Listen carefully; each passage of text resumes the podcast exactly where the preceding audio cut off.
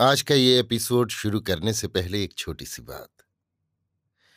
क्या आप भी अपना पॉडकास्ट बनाने की सोच रहे हैं?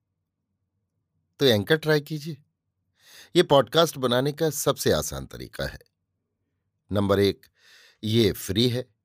नंबर दो, इसमें कई सारे ऐसे टूल्स हैं जो आपको अपने फ़ोन और कंप्यूटर पर रिकॉर्ड और एडिट करने की फैसिलिटी देते हैं।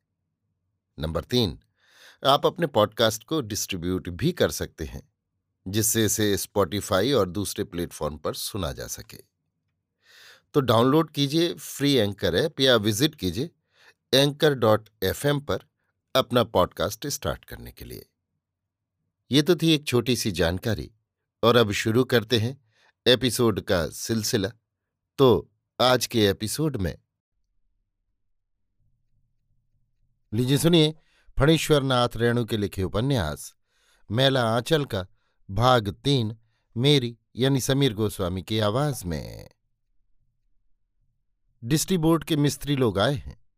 बालदेव के उत्साह का ठिकाना नहीं है। ऑफसियर बाबू ने तहसीलदार साहब और राम कृपाल सिंह के सामने ही कहा था, आप तो देश के सेवक हैं। सबों ने सुना था। दुनिया में धन क्या है? तहसीलदार साहब और सिंह जी के पास पैसा है। मगर जो इज़्ज़त बालदेव की है, वे कहाँ पाएँगे? यादव टोली के लोगों ने बालदेव से उसी दिन माफ़ी मांग ली थी। बालदेव भाई, हम लोग मूरख ठहरे और तुम ज्ञानी। हम कूप के बैंग हैं। तुम तो बहुत देश विदेश घूमे हो। बड़े बड़े लोगों के साथ रहे हो। हमारा कसूर माफ़ कर दो। उसी दिन से खेलावन सिंह यादव बालदेव को अपने यहाँ रहने के लिए आग्रह कर रहे हैं। जात का नाम, जात की इज़्ज़त तो तुम्ही लोगों के हाथ में है। तुम कोई पराए हो? तुम्हारी मौसी मेरी चाची होगी। हम तुम भाई भाई ठहरे। खेलावन की डेरा वाली खुद आकर बालदेव की बुढ़िया मौसी से कह गई, घर आँगन सब आपका ही है। जिस घर में एक बूढ़ी नहीं, उस घर का भी कोई ठिकाना रहता है। मैं अकेली क्या करूँ? दूध घी देखूँ कि गोबर गोहाल? बालदेव की बुढ़िया मौसी की दुनिया ही बदल गई। कल तक घर घर घूमकर कुटाई पिसाई करती फिरती थी और आज गाँव की मालकिन आकर उसे सारे घर की मालकिन बना गई। मिस्त्री लोग आए हैं। बालदेव गाँव के टोले में घूमता रहा। डिस्ट्रीबोर्ड से मिस्त्री जी लोग आए कल से काम शुरू हो जाना चाहिए। मलेरिया, बुखार, मच्छर काटने से होता है, मगर कुनैन खाने से जितना भी मच्छर काटे, कुछ नहीं होगा। तत्मा टोली, यानी तंत्रिमा क्षत्रिय टोली में महंगूदास के घूर के पास बालदेव की बातों को लोग बड़े अचरज से सुन रहे हैं। आँगन की औरतें भी घूंघट काढ़े टट्टी के पास खड़ी होकर सुन रही हैं। अब रात भर गोईठा जलाकर धुआँ करने का झंझट नहीं, काटे जितना मच्छर। पोलिया टोली, तंत्रिमा छत्री टोली, यदुवंशी छत्री टोली, गहलोत छत्री टोली, कुर्म छत्री टोली, अमात्य ब्राह्मण टोली धनुकधारी छत्री टोली, कुशवाहा छत्री टोली और रैदास टोली के लोगों ने वचन दिया। सात दिन तक कोई काम नहीं करेंगे। मालिक लोगों से कहिए हल फाल कोड़ कमान बंद रखें। करना ही क्या है? एक अस्पताल का घर, एक डॉक्टर बाबू का घर, एक भंसा घर और एक घर फालतू। सात दिनों में ही सब काम रेट हो जाएगा। भंसा घर यानी रसोई घर। धनुकधारी टोली के तनुकलाल ने एक सवाल पैदा कर दिया। लेकिन हलफाल कामकाज बंद करने से मालिक लोग मजूरी तो नहीं देंगे। एक दो दिन की बात रहे तो किसी तरह खेपा भी जा सकता है। सात दिन तक बिना मजूरी के। ये जरा मुश्किल काम होता है। तत्मा और दुसाध टोली के लोगों की बात जाने दीजिए। उनकी औरतें हैं। सुबह से दोपहरिया तक कमला में कादो पानी हिड़कर एक दो शेर गैंची मछली निकाल लाएँगी। चार शेर धान का हिस्सा लग जाएगा। बाबू लोगों के पुआल के टालों यानी घास की ढेरी के पास धरती खरोंच कर चूहे के मानों को कोड़ कर भी कुछ धान जमा कर लेंगी, नहीं तो कोठी के जंगल से खमर आलू खाड़ लाएँगी। रौतहट हाट में कटिहार मिल के कुल्ली लोग चार आने शेर खमर आलू हाथों हाथ उठा लेते हैं, लेकिन और लोगों के लिए तो बड़ा मुश्किल है। बलदेव ने निराश होकर पूछा, अब क्या किया जाए? तनुकलाल के पास समस्या का समाधान पहले से ही मौजूद था। बोला, एक उपाय है। यदि मालिक लोग आधे दिन की मजूरी दे दें तो काम चल जाए। तनुकलाल के इस प्रस्ताव पर विचार करता हुआ बालदेव मालिक टोला की ओर चला। विश्वनाथ बाबू तो मान लेंगे, सिंह जी के बारे में कुछ कहना मुश्किल है। सिपहिया टोली का बिरजू सिंह कल कह रहा था, सिंह जी, इस पिताल में कोई मदद नहीं करेंगे। कहते थे, इस पिताल का मालिक मख्तियार विश्वनाथ और बलदेवा। ब्राह्मण टोली से तो कुछ उम्मीद करनी ही बेकार है।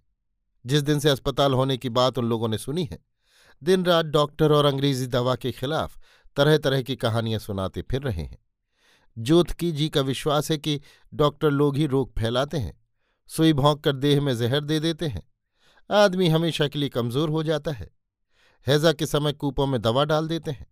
गाँव का गाँव हैजा से समाप्त हो जाता है।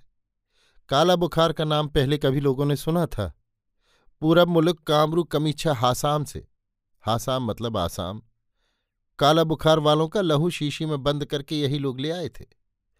आजकल घर घर काला बुखार फैल गया है। इसके अलावा बेलैती दवा में गाय का खून मिला रहता है। भगवान भगत की दुकान के पास ही विश्वनाथ बाबू से भेंट हो गई। तनुकलाल के प्रस्ताव को सुनते ही विश्वनाथ बाबू चिढ़ गए। धानुक टोली का तनुकलाल अपने को बड़ा काबिल समझता है। हर बात में एक न एक लेकिन ज़रूर लगाएगा।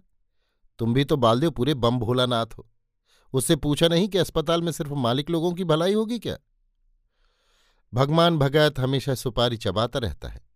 बोलने के समय ऐसा लगता है कि वो बात को भी चबा रहा है। अरे, ये तो दस आदमी के काम बा। जेबा से एक राह में सबके मिल के मदद करे के चाही। काहो सी प्रसाद? भगत की दुकान पर यों भी हमेशा चार पाँच आदमी बैठे रहते हैं। विश्वनाथ बाबू की आवाज़ सुनकर दो चार व्यक्ति और जमा हो गए।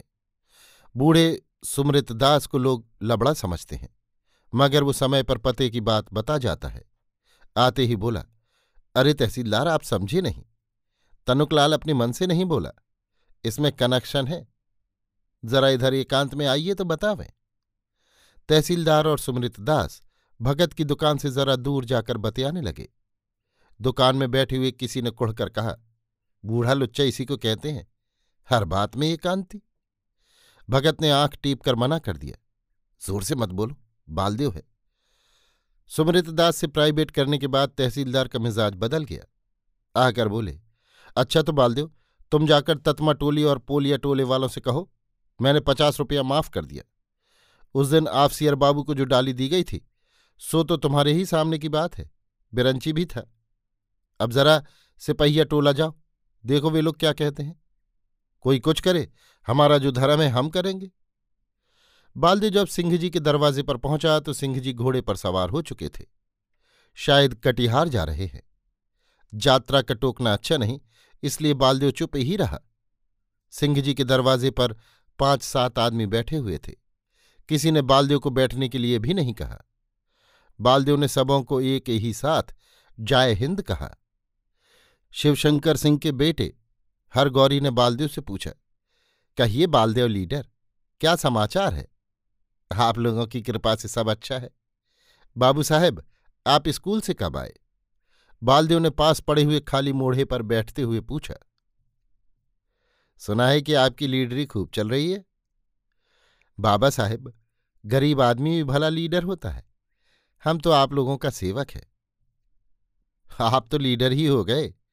तो आजकल कांग्रेस ऑफ़िस का चौका बर्तन कौन करता है? हर गौरी अचानक उबल पड़ा। अरे भाई, सभी काशी चले जाओगे। पत्तल चाटने के लिए भी तो कुछ लोग रह जाओ। जेल क्या गए? पंडित जमाहिर लाल हो गए। कांग्रेस ऑफ़िस में वोल्टियरी करते थे। अब अंधों में काना बनकर यहाँ लीडरी छांटने आया है।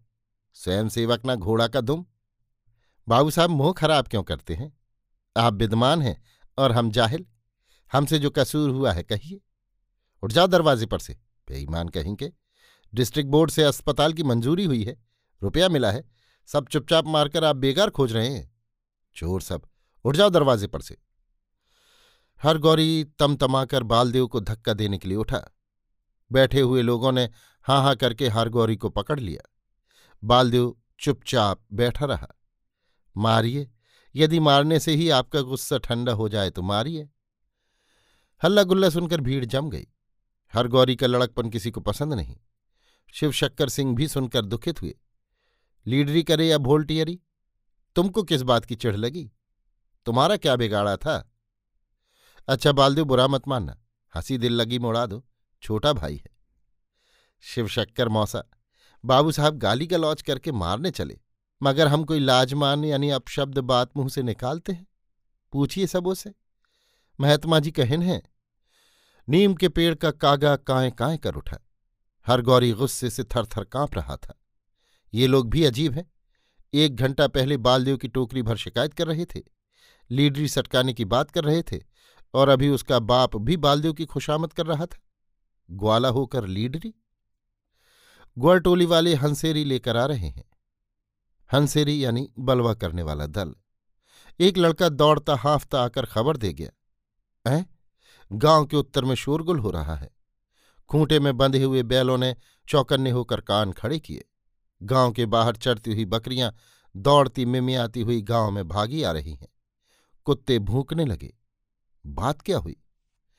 अरे बेटा रे, गौरी बेटा रे, आँगन में आजा बेटा रे। ग्वरटोली का कलिया पगला गया है।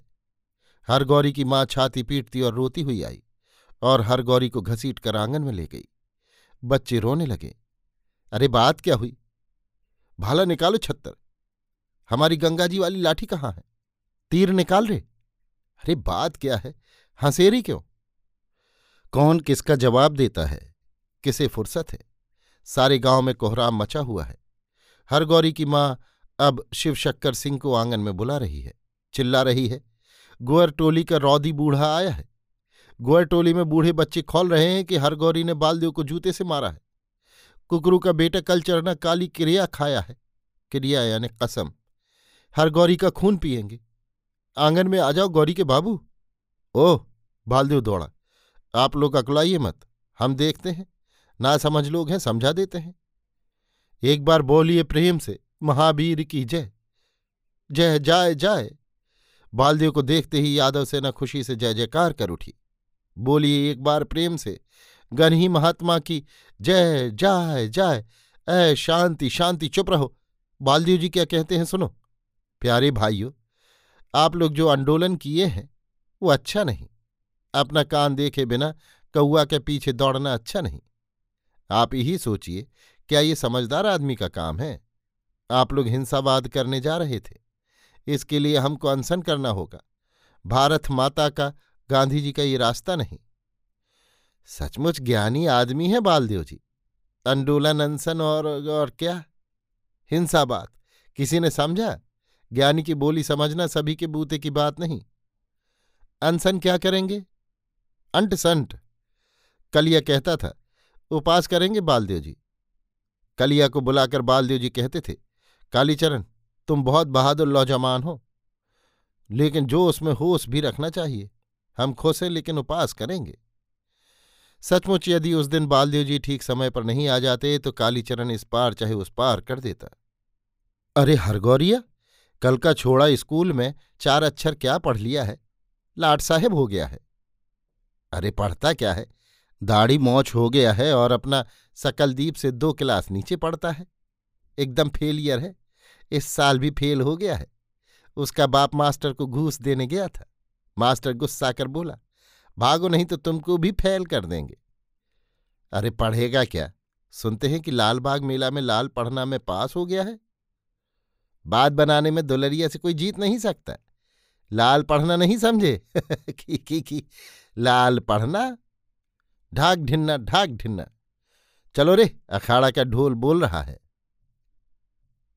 अभी आप सुन रहे थे फणीश्वरनाथ रेणु के लिखे उपन्यास, मैला आंचल का।